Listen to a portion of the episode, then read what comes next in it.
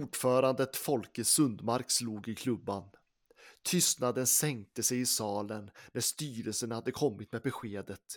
Ishockeyn skulle läggas ner. Det fanns varken pengar eller resurser för att driva en sådan dyr sport. Den gamla isbanan ansågs inte längre vara särskilt modern och kostnaderna för att bedriva den var för höga. Särskilt nu när Brynäs var lämnad att ensam sköta den efter att andra föreningar dragit sig undan. Men i salen reste sig en man, klädd i en ljusbrun och randig skjorta med en svart läderjacka hängandes över underarmen.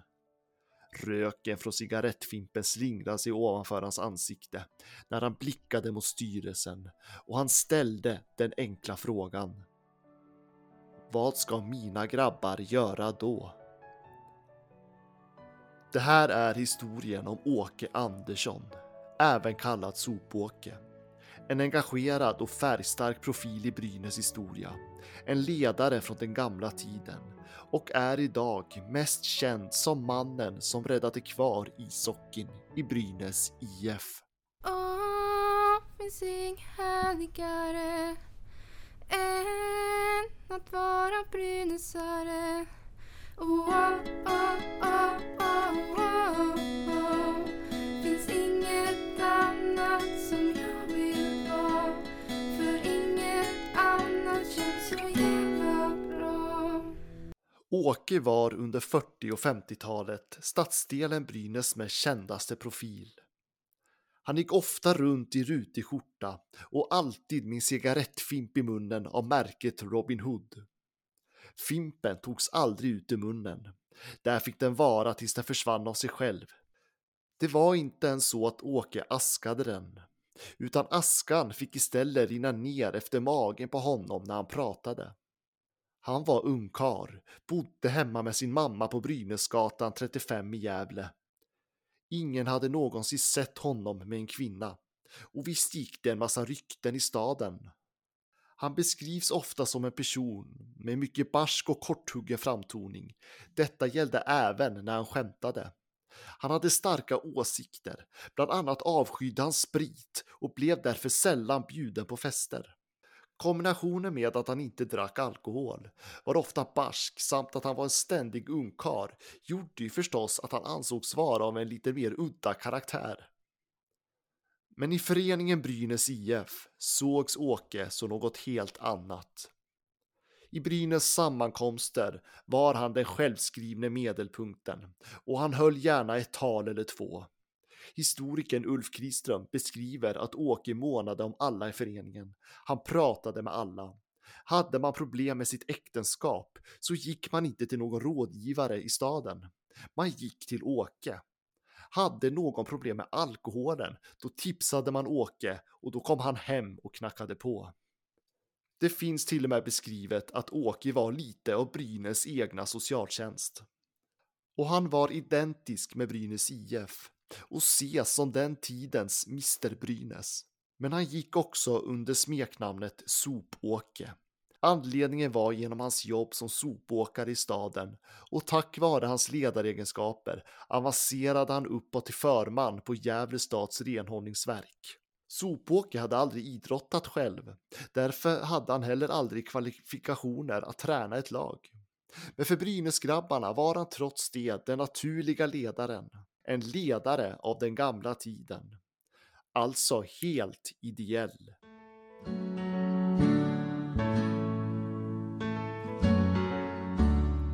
En dyster stämning spred sig i köket där Åke satt och diskuterade med sin gode vän Rolf Karlsson och hans fru Ulla Karlsson i deras hem på Styrmansgatan i Gävle. Åke hade precis kommit dit efter styrelsemöte för att prata om det här beslutet om att ishockeyn skulle läggas ner. Bakgrunden till styrelsens förslag att lägga ner ishockeyn var att GGIK hade fått fram en fantastisk generation på 40-talet och avancerade sig snabbt uppåt i seriesystemet. Nu tillhörde de Sveriges elit och blev hela Gävles lag. Och de växte därför ut ur den gamla islandsplanen som Gävle IF och Brynäs IF gemensamt skötte administrationen för.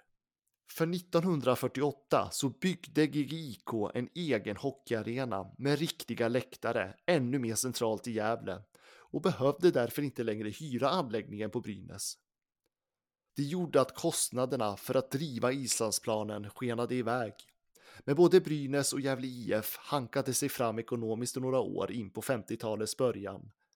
Men sedan såg Brynäsledningen med ordförande Folke Sundmark i spetsen ingen annan utväg än att avsluta samarbetet och lägga ner ishockeyn. Så där satt Åke hemma hos familjen Karlsson. Och han muttrade. Vad ska mina grabbar göra då? frågade han. Kan ni förklara det för mig? Vad ska mina grabbar göra då? Under diskussionen där i köket tillsammans med hans vän så kom Åke plötsligt på idén och han brast ut. Jag ska ta över banan. En galen idé tyckte nog många. Men Åke hade förstås en plan och redan nästa dag gick han raka vägen till styrelsen och förklarade att han var beredd på att sköta om den gamla isbanan.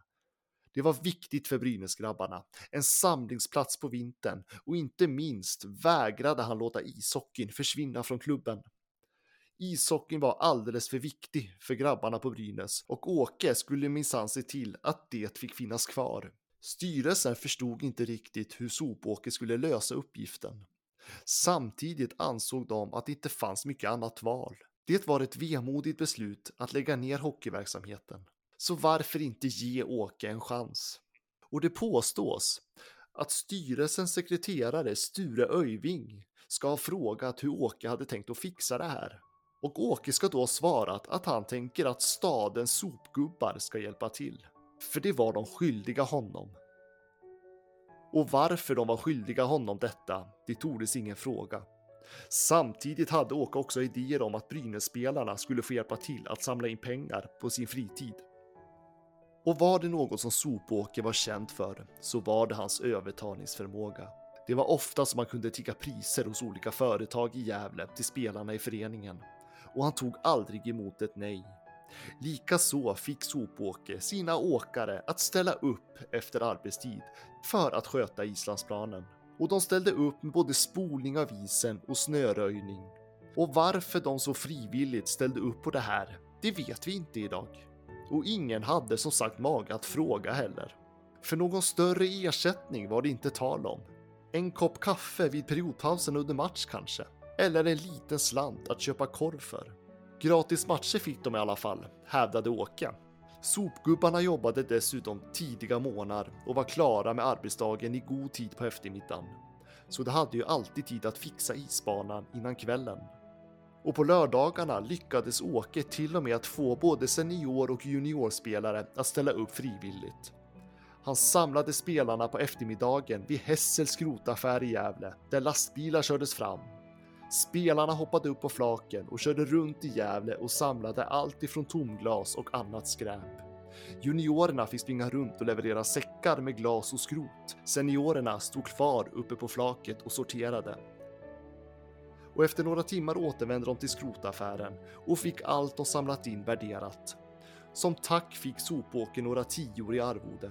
Inte mycket pengar, men det var tillräckligt för att han skulle hålla banan igång. Och vidare så såg sopåket till att minska på alla möjliga utgifter.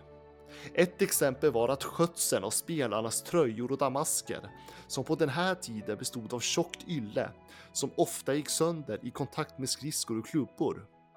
Istället för att låta någon skräddare ta hand om detta satte Åke in sin egen mamma, Emmy Andersson, till att lappa och laga alltihopa.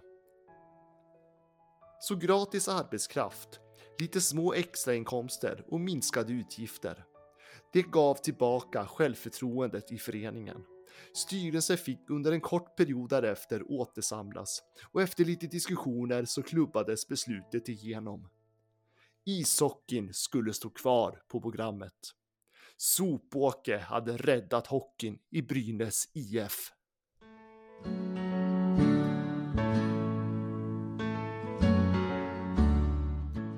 Sopåke var också lagledare i Brynäs under fem års tid. Han var engagerad i både seniorer och juniorer samt även ungdomarna som växte upp på Brynäs. Det var en självklarhet. Brynäskillarna var Åkes grabbar. Hade alltid varit och det var en lika självklarhet för spelarna som för Åke själv. Kanske var det så att Åke som ungkar och i regel ganska ensam såg Brynäs som hans egen familj, för det var sådant han behandlade föreningen. Men under 50-talets första halva skulle saker och ting förändras vid Sopåke. En ung, välutbildad man som dessutom hade många års erfarenhet som spelare och dessutom erfarenhet från större klubbar som exempelvis Djurgården hade bestämt sig att efter några år som spelare att avsluta karriären som idrottsman och engagera sig i klubben på annat sätt. Och den jag talar om är ju förstås den välkände Ture Wickberg. Wickberg hade efter flera år som spelare i Brynäs börjat förälskat sig i föreningen och ville fortsätta utveckla klubben då han vid 35 års åldern slutat som idrottare. Och 1954 blev också året då Ture Wickberg ersatte Sopåke som lagledare över A-laget. Utåt sett verkade det ske relativt enkelt och smidigt.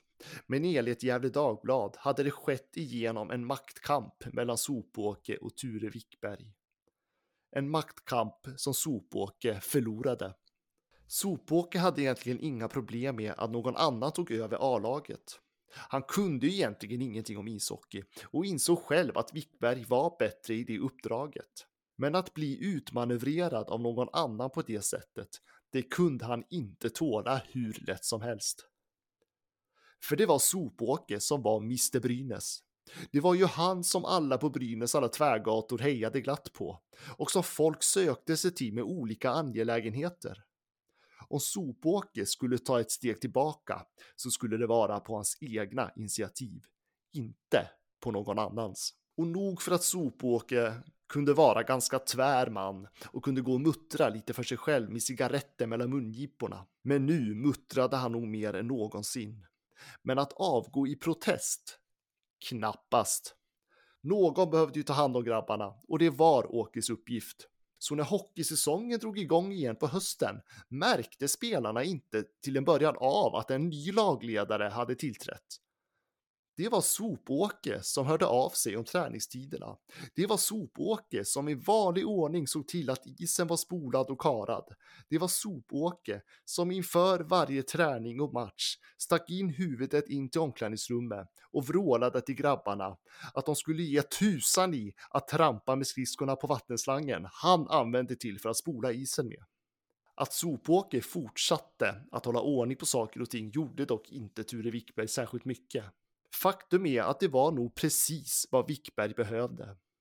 För medan Sopåke i den gamla andan höll ordning kunde Ture Wickberg lägga mer energi på något större, nämligen ambitionen att göra Brynäs IF till en storklubb.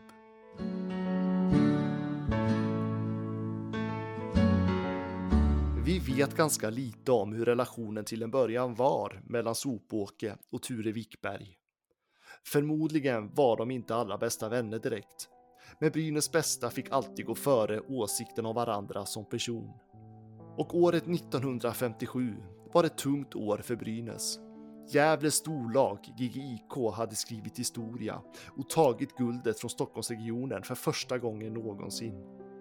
Brynäs däremot åkte samtidigt ur den högsta divisionen. Den lycka som fanns i klubben var att Brynäs hade en representant i landslaget i året i form av Hasse Eriksson. Det var ett landslag som gick hela vägen och tog VM-guld. En världsmästare i Brynäs IF. Det var inte bara en stor merit för Brynäs som klubb. Hasse var dessutom en av grabbarna som hade vuxit upp på stadsdelen Brynäs i Gävle och var en stor förebild för alla knattar. Dessutom var han en som Åke hade tagit hand om som Åke hade följt hela Hasses resa under hans uppväxt. Men så kom smällen. Hasse Eriksson lämnar Brynäs och skriver på för GGIK. Det här är en helt annan historia, men bakslaget med Hasse föranledde till att Ture Wickberg fick sin vilja igenom och hockeysessionen bröt sig loss för att stå på egna ben med en egen styrelse. Wickberg, som då var på krigsstigen, hade egna förslag på styrelsemedlemmar och dessutom handplockade han Breit Hellman som lagledare för A-laget. Men så fanns där också en annan person. För Ture Wickberg förstod att nu mer än någonsin behövde han samla ihop sina trupper. Och vem var inte bättre på det än självaste Sopåke? Och för att förbättra relationen dem emellan så åkte han personligen hem till Sopåke. För Sopåke hade nämligen blivit helt knäckt av nyheten att Hasse Eriksson lämnat Brynäs. Hasse hade ju varit som en son för stackars Åke. Han hade ju följt Hasse sedan han var en liten grabb, från en knatte upp till juniorleden, till den hockeyspelare som han var nu. Och hemma hos Åke satt de, han och Wickberg, i det lilla köket.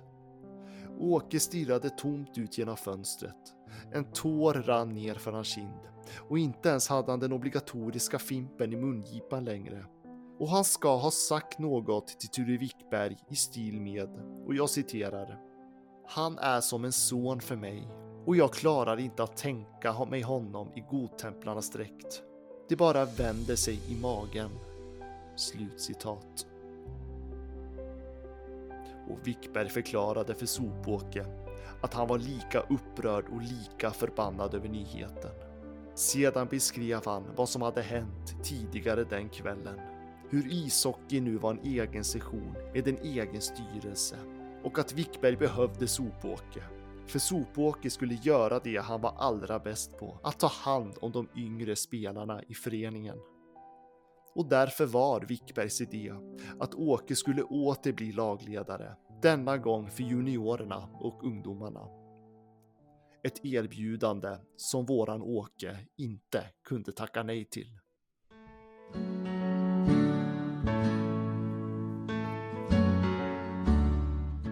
Som lagledare för ungdomarna kom Sopåke i sitt esse.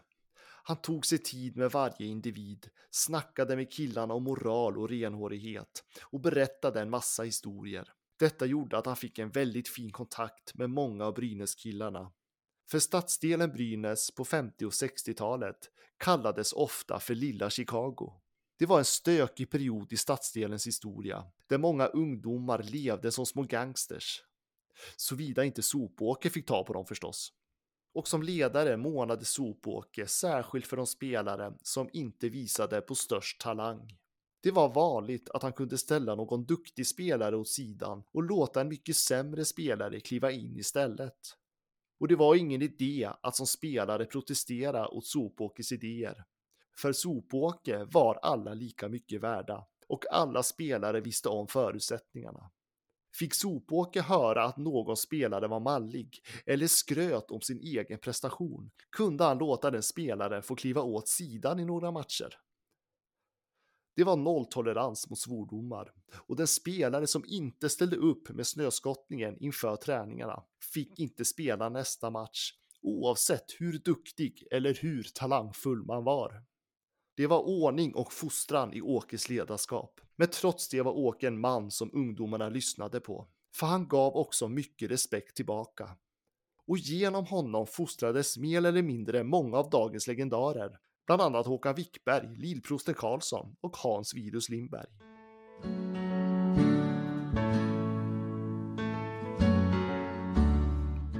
Tiden skulle dock komma att förändras och Åke blev omkörd av den nya världen, där kommersiella krafter tog över allt mer och pengarna började styra. Då ledare som Ture Wickberg, Breit Hellman, Lennart Jansson och Bosse Hessel såg till att Brynäs blev en stormakt under 60 och 70-talet. Och föreningen rekryterade stjärnor från andra delar av Sverige. Brynäs började skötas allt mer professionellt och därmed försvann också Sopåke allt mer i periferin. Det fanns inte längre plats för den gamla tiden som Sopåke stod för. Det vill säga då ishockeyn bara bestod av ungdomarna på stadsdelen Brynäs. Men även om han inte längre var en central del i föreningen så slutade han aldrig att följa Brynäs. På den gamla isstadion vid Nynäs i Gävle inför Brynäs hemmamatcher så slog Stopåke alltid till på stort. Som en livsviktig ritual inför varje hemmamatch gick han till korvgubben och beställde in två kokta i ett bröd. En så kallad sopåker special. Ritualen var så pass inrotad att han aldrig ens behövde uppge sin beställning. Korvgubben hade alltid två kokta i ett bröd, redo för dåtidens Mr Brynäs.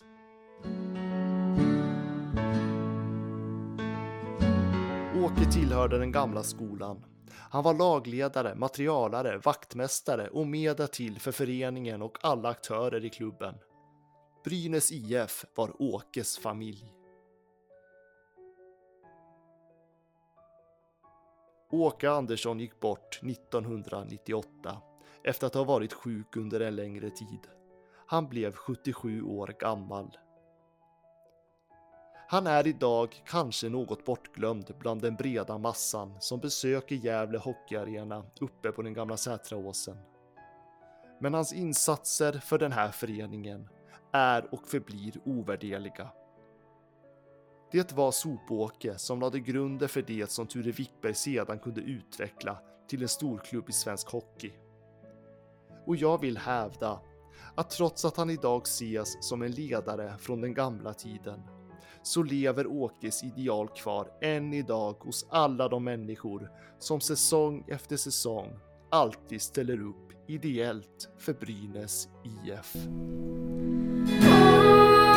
wie sie gehangen